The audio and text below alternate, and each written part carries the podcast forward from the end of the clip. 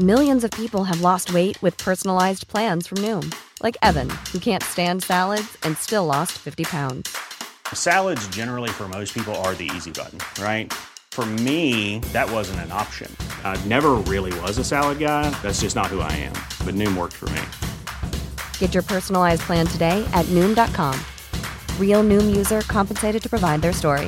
In four weeks, the typical Noom user can expect to lose one to two pounds per week. Individual results may vary.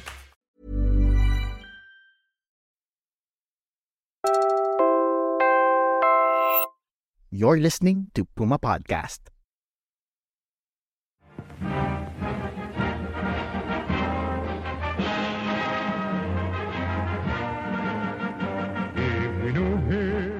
On August 24, 1965, the Philippine Board of Censors issued a permit for Iginuit ng Tadhana,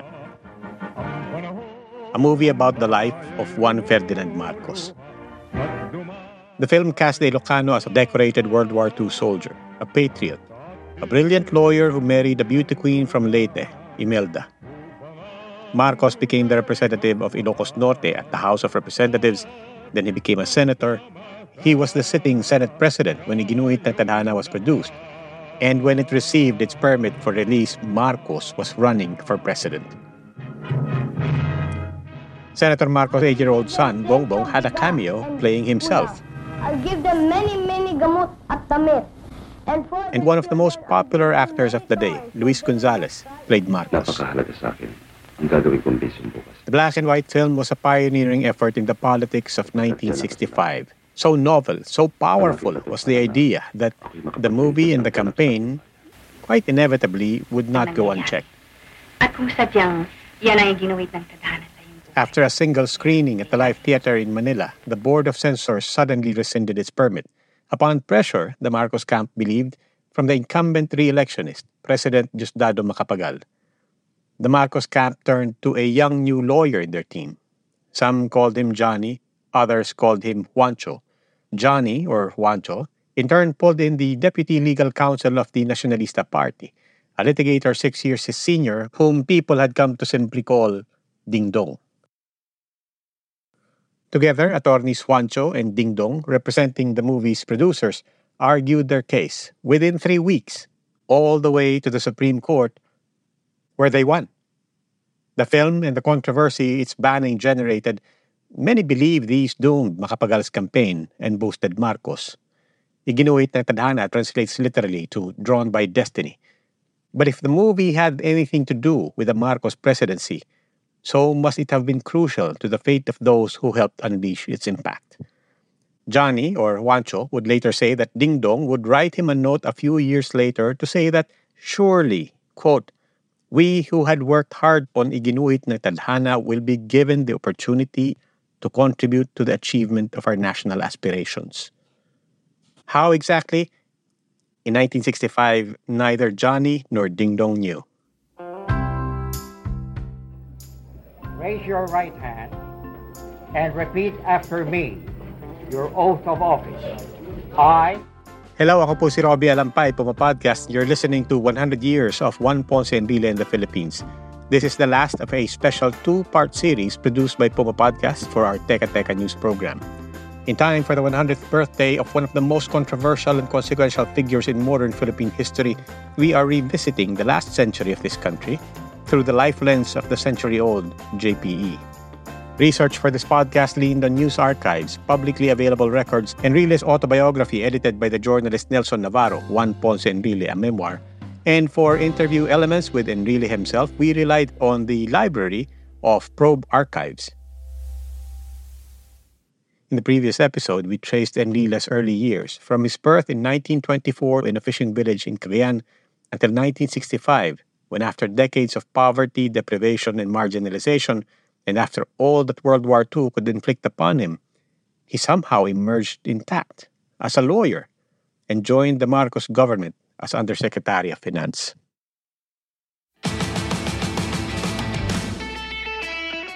Enrile would not only be Undersecretary of Finance, he was made chairman of the Philippine National Bank, acting head of the Insurance Commission, and then, concurrent to all of that, commissioner of the Bureau of Customs. Marcos asked Johnny and Enrile to improve collections at customs. Enrile gathered the bureau managers for lunch. He asked, How much of every peso in duties actually goes to the national coffers? One woman alone around a table dominated by men spoke up. About 50%. The rest, she said, is split between the importers and bureau personnel. Enrile was dumbfounded. Everybody knows that bribes and corruption go on at customs but 50%. For immediate results, but also mindful not to be spit out by an entrenched corrupt bureaucracy, Enrile says he told the customs officers, raise the government share to 80%, and there will be no more questions about the missing 20%.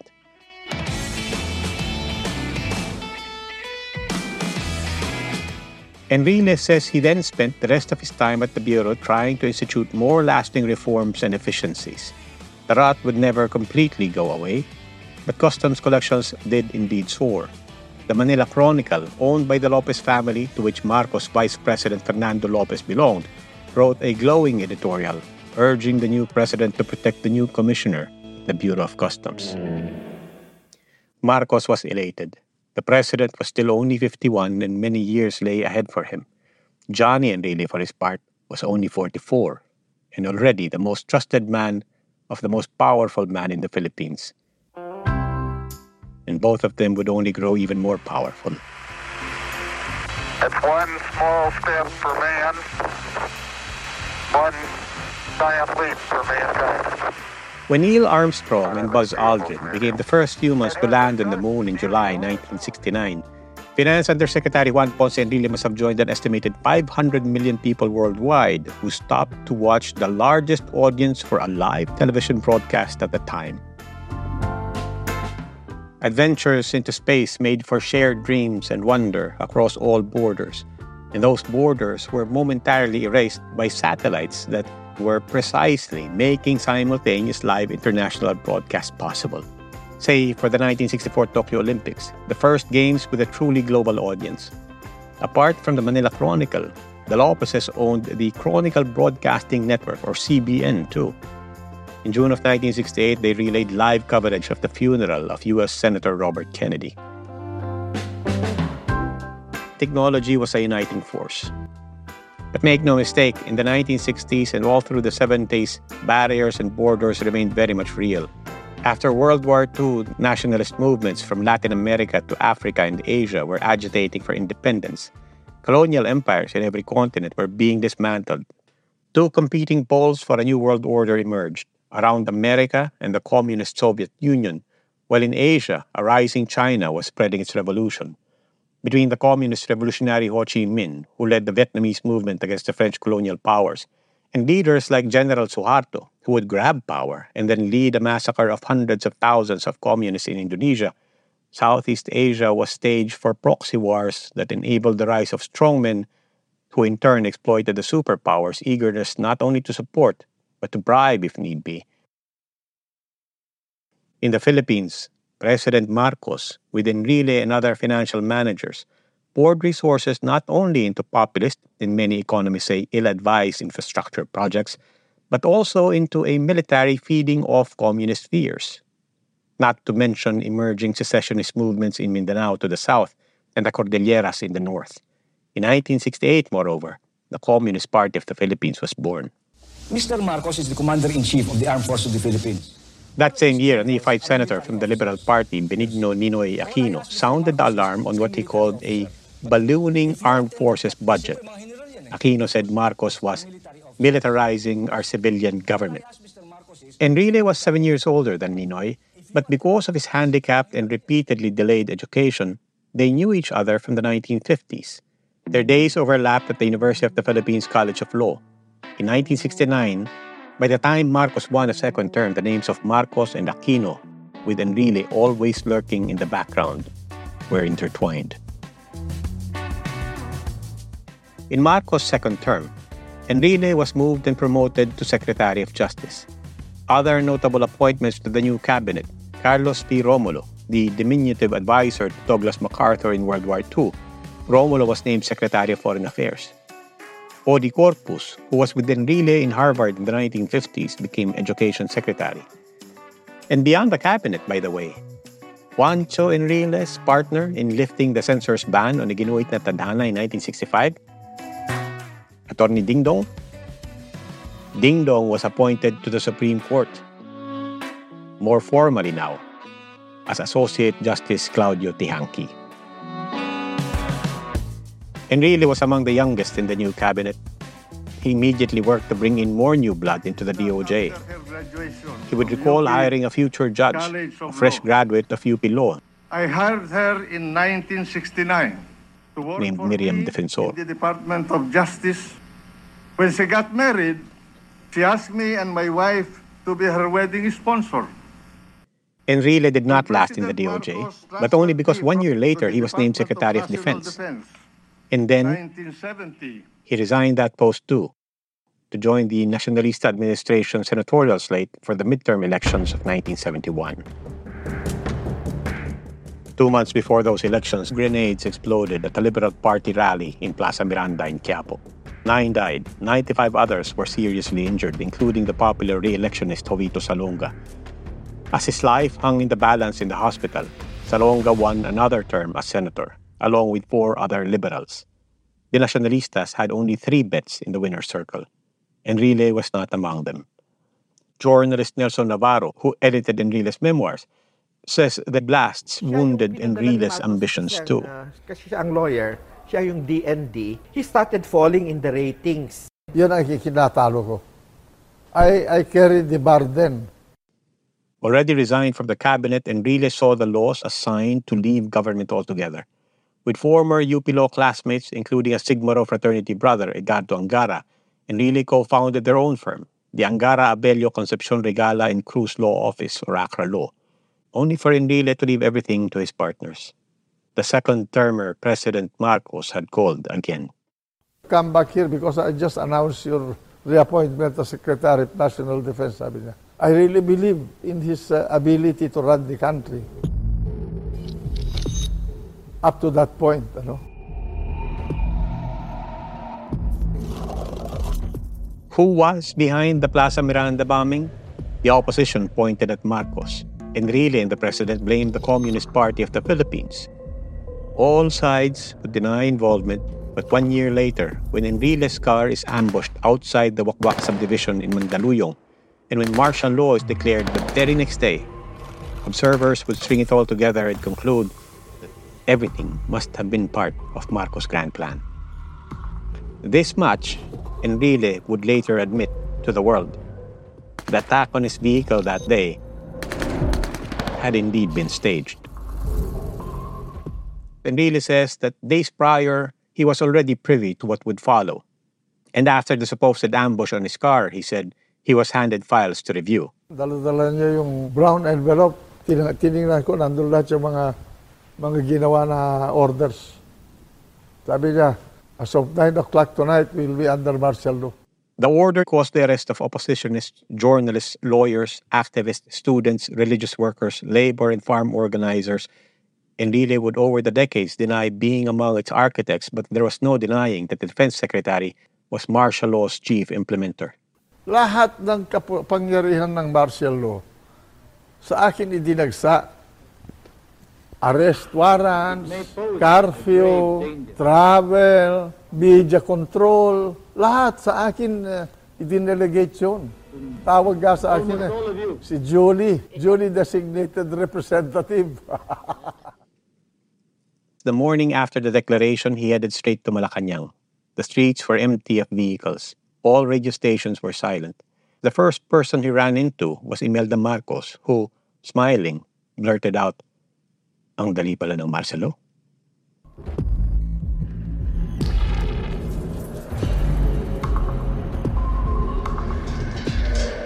Nung primero, ayaw nga ni Presidente Marcos lumitaw eh. Nung first day, ako ang uh, nakipagpulong sa mga kabinete. At marami sa kanila hindi naniniwala doon sa deklarasyon ng Marcelo. Eh, natatakot sila, hindi nila alam. Walang nakakalam kung saan pupunta yung Marcelo eh. Among the powers delegated to him, presidential decrees that Marcos cloaked himself with, as well as a draconian Internal Security Act. which gave the government broad powers to maintain internal security, suppress dissent, and prevent threats to the state. Enrile directed orders to the Philippine Constabulary and its then 44 year old Director General Fidel Valdez Ramos. Marcos would dissolve the bicameral Congress. Elections set for 1973 would be cancelled.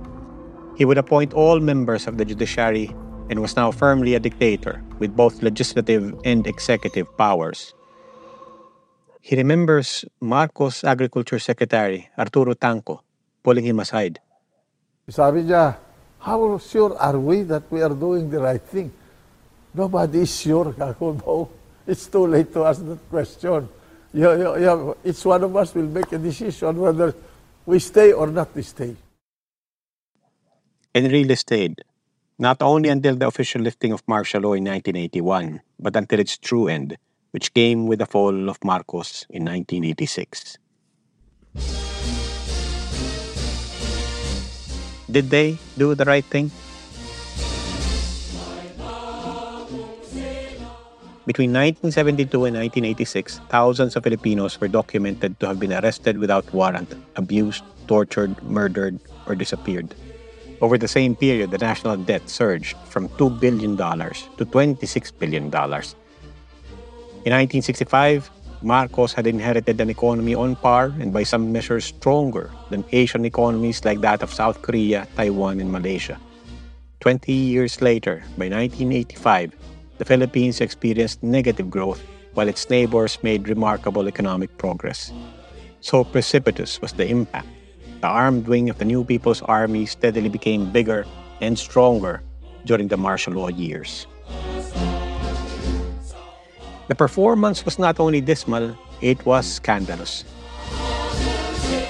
While poverty incidence went from 40% in the 1970s to an estimated 60% by 1985, signs of widespread and personal corruption hounded the government, the first couple, Ferdinand and Imelda, and their cronies. A contract with Westinghouse to build the country's first nuclear power plant in Bataan was exposed to involve around $80 million in kickbacks. A fund was established to support the development of the coconut industry. But while rural folks suffered all throughout the country, the Coco Levy Fund, billions of pesos in taxes collected from coconut farmers, were documented to have been diverted by then President Marcos. Money went instead to his associates, including Eduardo Danding Cojuangco, whom, it was argued in court, used the funds to gain control of the San Miguel Corporation. Enrile was among those charged for diverting up to 840 million pesos. While Marcos and Imelda themselves famously went on buying sprees all over the world and amassed billions of dollars in stolen wealth, Enrile's own fortunes grew Enrile's JAKA Corporation had interests in logging, real estate, and agriculture, including the coconut industry. Enrile said JAKA was always above board and could explain any questions about the provenance of his money. Nelson Navarro again, editor of Enrile's memoirs. When I joined public service in 1966, I incorporated myself into JAKA Incorporated, the taxes I paid. If you're interested in finding out about the, the, the state of my, my financial holdings, please, we will open all the files. But there was no escaping the suspicions of the public. Enrile's own son, Jack, said they could not escape the gaze and taunts of their own neighbors right in their own exclusive gated communities. May biglang tatlong grade 7. Tuta ni Marcos, they were taunting me At nung medyo lumaban ako ng konti, uh, eh, binugbog po ako. Uh, umuwi po ako dito, dugo-dugo po yung aking uniforme. I had a split in the on my lower lip. Uh, it required 14 stitches. Nung nakita ng nanay ko, tinanong niya sa akin, ano nangyari sa'yo? Sabi ko, naglaro ako ng football. Siguro I was about mga 11, 12 years old. Dumudungaw po ako at meron mga batang naglalakad papuntang park kasi dyan po yung park. Hapon-hapon, sumisigaw sila papadaan. Ang sigaw nila, tuta ni Marcos, tuta ni Marcos. So, ang pagkakakilala po ni Jack doon sa kanyang mga magulang, eh parang napakasamang mga tao. Mahirap pong hindi maniwala dahil napakarami po nagsasabi.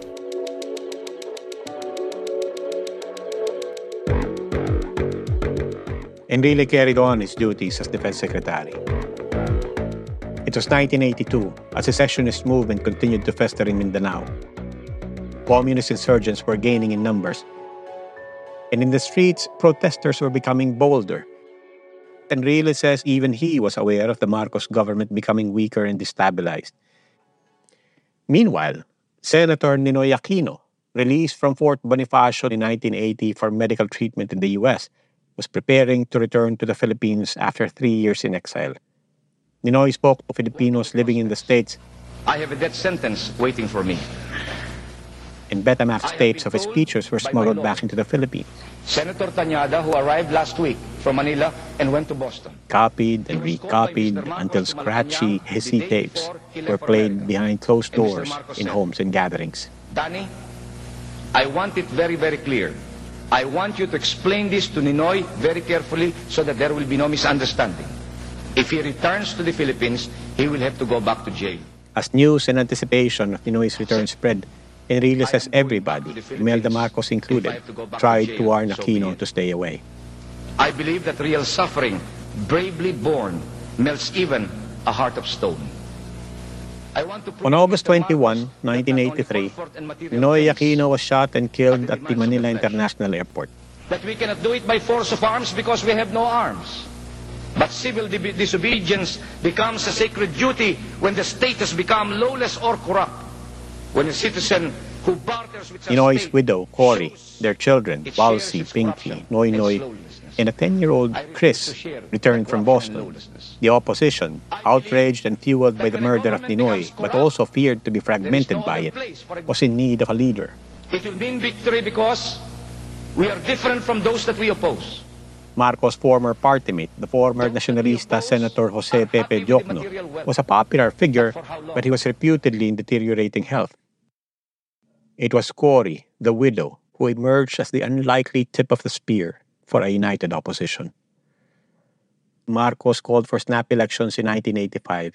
International observers were one in condemning massive, blatant cheating and harassment.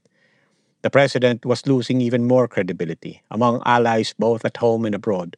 He was unpopular in Cebu, and in the major city of Davao in Mindanao, a respected civic leader, Soledad Roa Duterte, was effective in organizing Mindanao resistance to the dictatorship.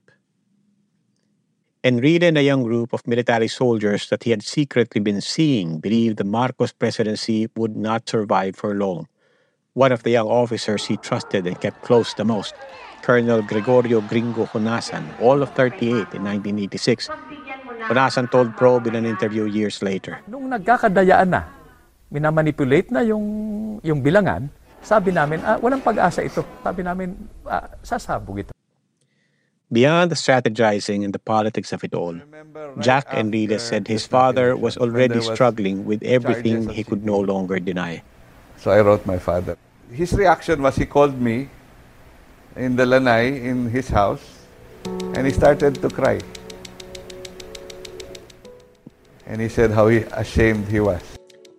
Juan Ponce Enrile and Fidel V. Ramos, two key implementers of martial law, finally broke from Marcos. On February 22, 1986, after weeks of civil disobedience, they and a band of military reformists called on their fellow soldiers to defect. Marcos would dig in their heels at Malacanang, while the opposition and religious leaders such as Cardinal Jaime Sin, head of the Philippine Catholic Church, called on the people to rally behind the rebels. Four days later, despite holding his own inauguration, Marcos, with Imelda and their children, were flown by the U.S. Navy to Hawaii. Cory held her own inauguration in Club Filipino in San Juan. Raise your right hand Beside her, and repeat after me. Juan Ponce Your oath Enrile. of office. I, I, Administering her oath, Enrile's friends is the first time they helped Marcos in his 1965 campaign, that I will faithfully that I will faithfully Justice Claudio Teehankee. and conscientiously fulfill my duties fulfill my duties It was not President of the just in the Philippines. The final decades of the 20th century witnessed a remarkable wave of peaceful revolutions and uprisings. The Velvet Revolution in Czechoslovakia in 1989 dismantled communist rule. The fall of the Berlin Wall in the same year marked a symbolic end to the Cold War, fueling democratic ideals across former Soviet blocs in Europe.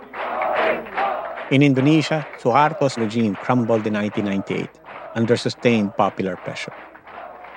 Wherever democracy was regained, there was a sense that all was finally right.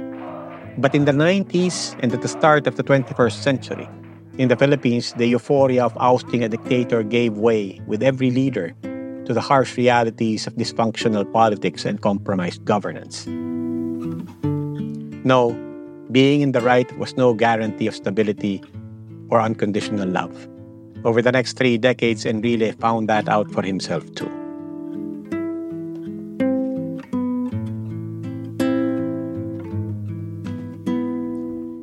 By the second decade of the 21st century, Enrile was entering his 90s, and he was considered by many, simultaneously and without irony, as a wise elder as well as a criminal and crook.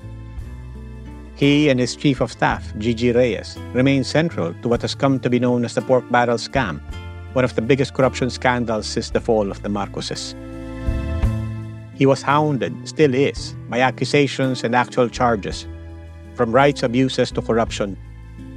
And his hand was always suspected in every murmuring of vulnerability in whichever administration. And one week before he turned 99, in February 2023, one big case against Enrile. That one alleging that he and Danding Cojuangco had diverted Coco Levy funds. That case was dismissed. But only because that case had been filed when Enrile was a much younger man of 66 in 1990. By 2023, Cojuangco and four other co-defendants to that case were already long dead. As for Enrile, it had been 33 years of a case already. The court said Enrile's constitutional rights to a speedy trial had been violated. In other words, the dismissal seemed to say, Marcos, Marcos cronies, and the very limits of the law. Juan Ponce Enrile had simply outlived them all.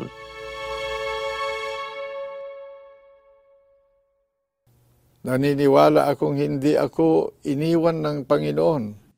How will he ultimately be judged? Bukod sa nagtagal ang aking buhay, nalampasan ko rin ang mga hamon at tukso ng politika. Enrile has always been credited alongside Cory, Ramos, and Cardinal Sin as among the main players of EDSA. Sa aking buhay, ang tanging kinatatakutan ko ay ang paghuhusga ng Diyos at ng kasaysayan. But he would quickly regain his tag as villain. Kailangan natin si Manong Johnny. He would enter politics, losing some but winning more, enough to have been an influence and factor and controversial voice at every juncture, with literally every president. Sa talas at galing, si Manong Johnny. Gusto ko, happy ka! When he first became senator in 1987, Enrile started to leave a legacy of legislations he could rightfully claim credit for. Over four terms, Enrile worked to reform the electricity sector and then the telecommunications industry, playing a crucial role for Filipino consumers. He championed the Senior Citizens Act and was instrumental in the Anti-Money Laundering Act, crucial to fighting corruption and financial crimes. But his support for controversial national security and anti-terror laws would inevitably invoke the specter of Marcos, and he would never rid himself of that stigma. He was senator when Joseph Estrada was impeached. When he voted against presenting a contentious piece of evidence, voted against opening an envelope, Enrile had a hand in unleashing protests that ousted Estrada all the same and that opened the door for Gloria Macapagal Arroyo. Under Gloria, he would be tied to coup attempts and charges of corruption once again. Conversations with many people. When Cory's son, Noynoy Aquino, became president, Enrile was already 87, but he was strong and influential still, enough to become Senate president. Naalala ko nga ang sinabi sa atin. And so when another historic impeachment, this time against Arroyo appointee Supreme Court Chief Justice Renato Corona was called for, it was Enrile who presided over the trial. The case revolved around charges of corruption, unexplained wealth, and betrayal of public trust. Many found that ironic. Charges of corruption, of betrayal of public trust, of his own questionable place in history, of his own questioned morals, would be resurrected and loved against Enrile right there on the Senate floor. Even as he stood as one of its most senior members, again and again in the drama and scandals of government after government, opportunity after opportunity presented itself for critics to confront Enrile with litany after litany of all that he too had yet to fully answer for.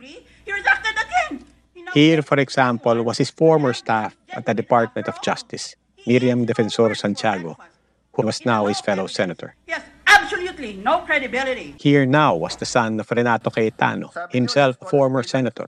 Alan Peter was a grade schooler in shorts when Enrile set up a law firm with the older Cayetano. natin kung paano nyo po pinapatakbo ang Senado. Or more accurately, how you, an attorney or Ma'am Gigi, runs the Senate. Paano ba nangyayari sa Senate, sa Senado ang pera? Cayetano and Defensor Santiago in these moments were giving voice to what many Filipinos believed. That Enrile, the survivor, was plainly duplicitous. He was a hypocrite. He was a master of doublespeak, My attacker is the icon of shameless lying. conspiring with the Marcoses to reverse what he himself had once exposed and confirmed to the public. thus laying the ground for the imposition of martial law. Under President Corazon Aquino, he retracted and admitted his ambush was fake and staged. Then, under President Benigno Aquino III, he retracted again. He now claims in his memoirs that the ambush was genuine after all. He eats his own words for breakfast. Talagang ganun eh. Kung ah, wala ka na sa pwesto, makaaway mo, may kapangyarihan sila, ay hindi ako natatakot sa na ako ipapatayin dahil wala akong uh, kinwa na inoppress, wala akong inapi, wala akong pinahirapan, o wala akong ninakawan ng pera. The man is an incorrigible liar and criminal, as brought out by the litany of his crimes against the Filipino people. Number one, command responsibility for death and disappearance during martial law. When Rodrigo Roa Duterte became president in 2016, Enrile backed efforts to transfer the dictator's remains to the libingan ng mga bayani. For everything that he had become, critics scoffed. Enrile never really changed. Enrile was 92 and his politics had indeed come full circle. Back not only to Marcos, but Marcos the good, Marcos the visionary, Marcos the president whose every centavo Enrile could help explain. Lord, we are now on our 17th day in this impeachment trial.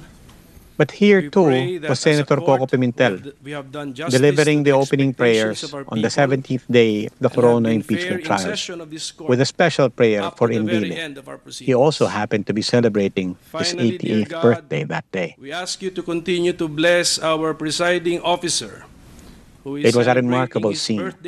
Not only was this man praying, the son of an opposition leader, Nene Pimentel, whom Enrile had helped to send to prison during martial law. Control his blood pressure so he can continue to ably lead and guide. As Koko Pimentel prayed, TV cameras All scanned the room, and there in in every corner of the Senate floor, head bowed in prayer, were the direct descendants of so many people Enrile had helped, or crossed, or both. Misamis Oriental, As Koko Pimentel prayed for the man he can rightfully blame for wrongfully imprisoning his father, here was Senator Jinggoy, son of the deposed Joseph Estrada. There was Senator Bongbong Marcos, two Cayetanos, Alan and his sister Pia. Present was the senator's son and namesake of Senator Teofisto Guingona, who would become Gloria Arroyo's vice president after Estrada was overthrown. Chiz Escudero, son of Ferdinand Marcos' last Minister of Agriculture. Over the four terms that Enrile served, the session hall was occupied by children and descendants of almost every Philippine president Enrile lived through. Osmeñas, a Roxas, Amagsaysay, a Macapagal, Juan Aquino, two Marcoses. Most everyone with whom he prowled and sat here, they were all living evidence of all that have changed and that do not change through the history that Juan Ponce Enrile continues to influence. As the Philippines entered 2024, a familiar issue became news of the day. Efforts to change the constitution was being perceived as efforts to perpetuate people in power. This was not new. Ninoy Aquino had leveled the same charges as far back as 1981. started maneuvering to change our form of government from an American-type presidential system to a British-type parliamentary so that he can be elected as a deputy from Ilocos, become prime minister, and then stay on forever. That was the plan. The more things changed, the more they stayed the same. And when in February 2024, the current Senate President, Miguel Zubiri, assured that all talk of a people's initiative for charter change will finally be put to rest, he invoked the assurances of two people. In the afternoon, and she asked me if I could see the president today at 10 a.m. together with Senate President Juan Ponce Enrile and uh, Unseen but not unheard. stop. No, he said he will uh, tell the initiators of this uh, PI to stop. To Enrile, Zubiri assured, Separate Ferdinand Marcos II would listen. Si Senate President uh, Juan Ponce Enrile. One week later, President Marcos was throwing a party right there in Malacanang. He offered a toast on Enrile's birthday. As clever as you, at 100 years old, The president thanked Enrile for his good advice and guidance. continuing to provide service to your country, continuing to give good advice, continuing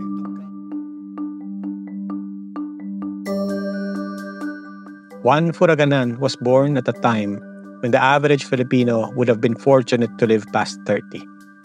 The day after the palace party in his honor, Juan Ponce Enrile awoke to another day as advisor, still, to a president of the Republic of the Philippines. He was 100 years and another day old. Ako po si Robbie Alampay, Puma Podcast. 100 Years of JPE in the Philippines is a special series produced for Puma Podcast Teka Teka News. This episode was written by me with help and editing by Veronica Uy Vitug and Jill Caro. Research for this podcast leaned on news archives, publicly available records, Enrile's autobiography edited by the journalist Nelson Navarro, Juan Ponce Enrile, a memoir. And for interview elements with Enrile himself, we relied on the library of Probe Archives. Maraming maraming salamat po.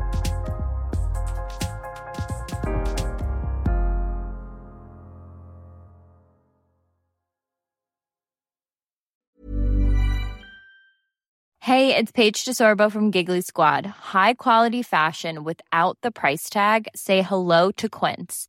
I'm snagging high-end essentials like cozy cashmere sweaters, sleek leather jackets, fine jewelry, and so much more. With Quince being 50 to 80% less than similar brands. And they partner with factories that prioritize safe, ethical, and responsible manufacturing. I love that. Luxury quality within reach. Go to quince.com slash style to get free shipping and 365 day returns on your next order. Quince.com slash style.